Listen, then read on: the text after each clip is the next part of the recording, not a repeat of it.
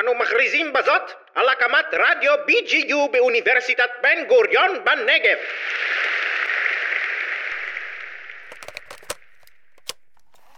ב-82 כשהייתה, כשפרצה המלחמה, אני הייתי בן 15 באורוגוואי, לא בארגנטינה.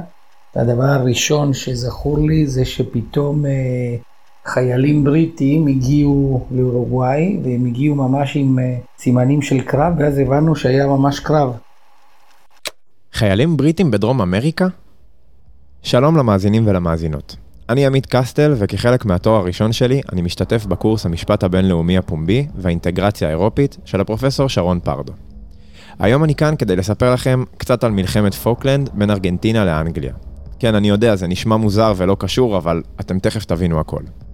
לפני שנעמיק יותר, בואו נדבר קצת פרטים טכניים. אז אה, המלחמה נערכה, כמו שאפשר להבין מהשם כבר, באיי פוקלנד, אבל כללה גם עוד שני איים קטנים שנקראים אה, איי דרום ג'ורג'יה ואיי סנדוויץ'. כולם נמצאים בדרום האוקיינוס האטלנטי, ממש כמה קילומטרים מזרחית לארגנטינה. אה, המלחמה התחילה בשני לאפריל 1982 והסתיימה ב-14 ביוני באותה שנה, ונמשכה סך הכל קצת יותר מעשרה שבועות. והצדדים הלוחמים, כמו שכבר הצלחתם להבין, הם ארגנטינה ואנגליה. אז בואו נתחיל מהשאלה בעצם, למי באמת שייכים האיים האלה? התשובה לזה היא טיפה יותר מסובכת ממה שאתם חושבים. כי הראשונים לגלות אותה היו בכלל הצרפתים, אי שם ב-1764. אבל הריבונות על האיים עברה כמה וכמה ידיים, בין היתר של הבריטים, האמריקאים, הספרדים, ובסוף הגיעו האיים גם אל הארגנטינאים, אחרי שהם בכלל קיבלו את העצמאות מספרד. אבל זה ממש לא נגמר פה. טענת הבריטים היא שהשליטה הארגנטינאית הייתה מועטה, וכמעט לא מורגשת, ולכן הם צריכים להמשיך לשלוט באים.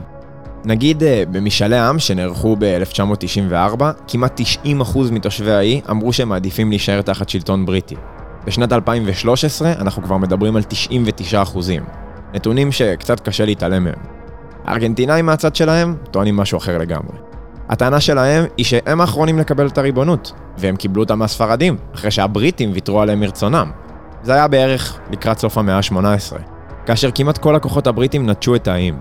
והארגנטינאים מחזקים את הטענה שלהם בכך שהם טוענים שהספרדים, כשהם כבשו את האיים, הם בכלל לא נתקלו בשום התנגדות, בטח לא מצד הבריטים.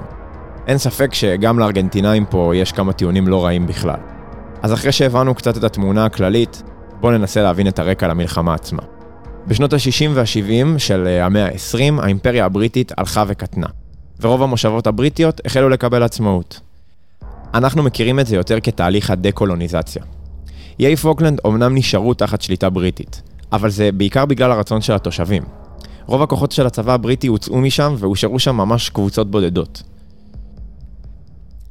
האימפריה הבריטית סבלה באותן שנים מהידרדרות כלכלית ותדמיתית משמעותית.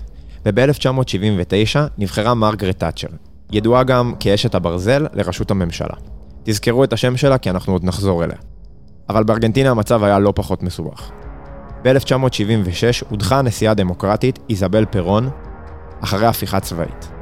תחילת שנות ה-80 של המאה ה-20 היו מאוד הפכפכות, והידיים שאחזו במושכות של ארגנטינה התחלפו שלוש פעמים תוך שנה, עד שלבסוף, בשנת 1982, תפס את ראשות הממשלה הגנרל לאופולדו גלטיירי, עוד שם שחשוב שכדאי שתזכרו להמשך. שתי המדינות סבלו בשנים אלו מחוסר יציבות כלכלית. במסגרת הקיצוצים של האימפריה הבריטית וצמצום הכוחות שלה באיי פוקלנד, הרגישה צמרת השלטון הארגנטינאית שמדובר בהזדמנות טובה לכבוש את האיים בחזרה. ובכך, לזכות באהדת הציבור ולהסיח את דעתו, גם אם זמנית, מהמצב הכלכלי ומהפרת זכויות האדם המתמשכת של המשטר. לפני הפלישה עצמה ותחילת המלחמה, נעשו גם ניסיונות כדי להגיע לפתרונות דיפלומטיים, כמו ריבונות משותפת, חכירת השטח על ידי הבריטים לתקופה ארוכה, העברת בעלות על האיים לאחד הצדדים באופן רשמי ועוד. למרות ששני הצדדים תיארו את השיחות כטובות, כל ההצעות נדחו על ידי אחד מהצדדים או בעקבות התנגדות תושבי האיים ואזרחי בריטניה וארגנטינה. שהם מצידם לא רצו להרגיש מובסים ומופסדים. אחרי שהשיחות החלו לקחת כיוון קצת פחות חיובי, הודיע שר החוץ הארגנטינאי שארגנטינה שומרת לעצמה את הזכות להשתמש באמצעים אחרים, במידה ובריטניה לא תהיה מוכנה לוותר על האי מרצונה. המהלך הראשון היה של ארגנטינה. בסוף 1981 יצאה משלחת מטעם יזם ארגנטינאי לביצוע עבודות באיים, והוא נכנס לשטח מבלי לבקש את אישור הבריטים. הם מצידם הגישו מיד מחאה דיפלומטית. ולאחר העברת העניין, הוחלט לאפשר לו להמשיך בעבודתו. באחת ההפלגות הבאות, כבר הסתננו חיילים ארגנטינאים לספינה, והם הסתוו למדענים. במרץ 1982 הגיעה המשלחת הארגנטינאית ליעדה. החיילים השתלטו על המחנה הבריטי, הרסו דברים בעלי סממנים בריטים, גנבו, צדו, ונעו במדים צבאיים, ואפילו הניפו את דגל ארגנטינה. מיותר להגיד שהבריטים לא מאוד התלהבו מהמצב. ספינת קרב בריטית אפילו התקרבה לחופי האיים, אך הכוחות שהיו עליה לא ירדו, כדי למנוע הסלמה. הבריטים הגישו מיד תלונה רשמית נוספת על ארגנטינה, מה שהוביל את האו"ם לפרסם את החלטה 502, בה הם קבעו שעל ארגנטינה לסגת מיד מהאיים, וכי על הצדדים לנסות ולהגיע לפתרון, בלי התייחסות בכלל לנסיגת הכוחות הבריטים. ארגנטינה קיוותה לקבל תמיכה דיפלומטית לפחות מארגון מדינות אמריקה, אבל גם שם היא זכתה לכתף קרה ולחוסר תמיכה גורף. ממשלת ארגנטינה החליטה שלא לסגת מהאיים, וגלטיירי, יחד עם מפקד חיל האוויר, הבריגדר גנרל בזיליו למי דוסו, ומפקד חיל הים, האדמירל חורכה אניה, החלו לתכנן את הפלישה של הכוחות הארגנטינאים אל האיים, מה שמכונה כמבצע רוסריו. תאצ'ר מצידה, הורתה לשלוח שלוש צוללות גרעיניות אל האיים, וקיוותה שהאיום הזה יעשה את שלו. ובמקביל, ביקשה בריטניה עזרה מארצות הברית, בראשותו של רונלד רייגן, לסייע בתיווך בין הצדדים. אבל זה לא כל כך עבד והמלחמה מתחילה. בשני באפריל פלשו כוחות ארגנטינאים אל האיים, ורוב הכוח הונחת בעיר הבירה סטנלי. מבצע רוסריו יצא לדרך. תוך כמה שעות השתלטו הארגנטינאים על האיים, עצרו את ראש העיר ובעלי תפקידים שונים, ומינו במקומם שרשרת פיקודית מטעמם. אני כן זוכר את ההפגנות שהיו בארגנטינה, שכל הכיכר היה מלאה באנשים, ונשיא ארגנטינה אז, שהיה גנרל גלטיירי, צועק, אם הם רוצים את המלווינה, שיבואו לקחת אותם. וכל העם מריע לו, ואחר כך אה, באמת, אה, הם באמת באו. נכון, אה, תאצ'ר? יש את הברזל? אז היא לא כל כך אהבה את המהלך של הארגנטינאים. גם הציבור הבריטי מחה על הכבוד הלאומי שנרמס, והחל להפנות אצבע מאשימה כלפי הצמרת השלטונית בבריטניה. תאצ'ר הבינה שאין ברירה, ונתנה הוראה לשלוח כוחות חמושים לכיבוש מחדש של האיים. בנוסף, דיפלומטים ארגנטינאים גורשו מבריטניה, והבנק הלאומי הקפיא את כל הנכסים הארגנטינאים. הבריטים הקימו תוך כמה ימים כוח ימי, אווירי ויבשתי, שכלל 130 אוניות, 50 מטוסים ומאות חיילים. הבעיה הגדולה הייתה שבגלל המרחק העצום בין בריטניה לאיים, כל פעולה אווירית תדרוש גם תדלוקים אוויריים רבים, ויותר חשוב מכך, ארגנטינאים כבר ממוקמים. וההגעה אליהם לא תהיה משימה פשוטה. במקביל, עוד נעשו מאמצים להגיע להסדר בין שני הצדדים. ב-19 באפריל, קצת יותר משבועיים אחרי הפלישה הארגנטינאית, הגיעו כוחות בריטים ראשונים אל איי ג'ורג'יה, והחלו להתקיים מספר קרבות קצרים בין הבריטים לארגנטינאים. בכולם ניצחו הבריטים, עד שלבסוף נכנעו הכוחות הארגנטינאים והשליטה הבריטית הוחזרה למקום. אבל זו הייתה רק ההתחלה. אם עד עכשיו כל התיאורים האלה היו נשמעים לכם כאילו הם לקוחים מאיזה סרט הוליוודי או משחק מחשב, אז אפשר להגיד שזה היה רק החימום. כמה ימים אחר כך החלו קרבות אוויריים וימיים קשים. ומבחינת הבריטים, הבעיה הייתה שהם עדיין לא הצליחו להנחית את הכוחות שלהם, ושהארגנטינאים עוד שולטים בצורה ברורה בקרבות האוויר. בנקודה הזו, הלחימה עולה מדרגה. בריטניה מצליחה להפציץ ולהטביע את אחת מספינות הקרב הארגנטינאיות, ובהתקפה נהרגים יותר מ-300 חיילים, כמעט מחצית מההרוגים הארגנטינאים במלחמה כולה. גם הארגנטינאים הצליחו להטביע ספינה בריטית, ובמתקפה נהרגו כ-20 חיילים. בערך חודש עבר מתחילת הלחימה. הבריטים שלטו בים, אבל הארגנטינאים שלטו באוויר, ועדיין לא ברור איך המלחמה הזאת תמשיך. ב-22 למאי הצליחו כוחות בריטים להגיע לחופי האיים, אבל הארגנטינאים היו מוכנים, והחלו בתקיפות אוויריות שהובילו לקרבות קשים בין הכוח היבשתי והימי של הבריטים לבין חיל האוויר הארגנטינאי, כאשר שני הצדדים סופגים אבדות קשות. חשוב להבין שההבדלים בין הצבאות היו עצומים. הצבא הארגנטינאי היה גדול בהרבה, אבל הוא כלל ברובו מגויסי חובה חסרי ניסיון, לעומת הבריטים שהתגאו באחד הצבאות החזקים בעולם וביחידות הלוחמה והקומנדו מהטובות בעולם. עוד נקודה חשובה היא ההיערכות הלוגיסטית היסודית של הבריטים, שבאו ממרחק אלפי קילומטרים, וידעו שעליהם להתארגן מראש לתסריטים שונים ומגוונים, לעומת הארגנטינאים שסבלו מכשלים לוגיסטיים קשים.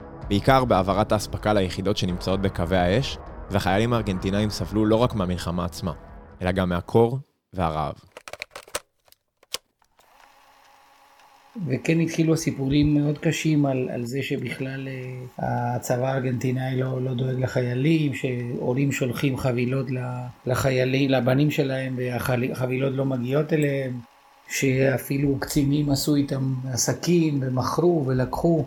סיפורים מאוד קשים בגדול מבחינה צבאית, זה נגמר מאוד מהר ובתבוסה מוחלטת.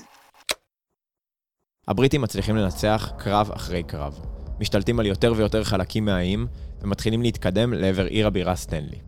כאשר בדרך מתקיימים קרבות רבים ונוספים, וגם בהם ידם של הבריטים על העליונה. ב-14 ביוני היה אמור הכוח הבריטי לצאת למתקפה כדי לכבוש באופן סופי את האיים ולסיים את הלחימה. אבל בשלב הזה הארגנטינאים כבר פשוט נכנעו. גלטיירי דחק בחיילים להמשיך את הלחימה, אבל הכוחות הארגנטינאים בשטח הבינו שהסיפור כבר גמור, ועדיף להם להיכנע מאשר להמשיך להילחם בידיעה שאין להם סיכוי. ארגנטינאים מרימים דגל לבן. הבריטים מקבלים את הכניעה ומחזירים את השליטה בכל העיר. אז בואו נסכם קצת במספרים.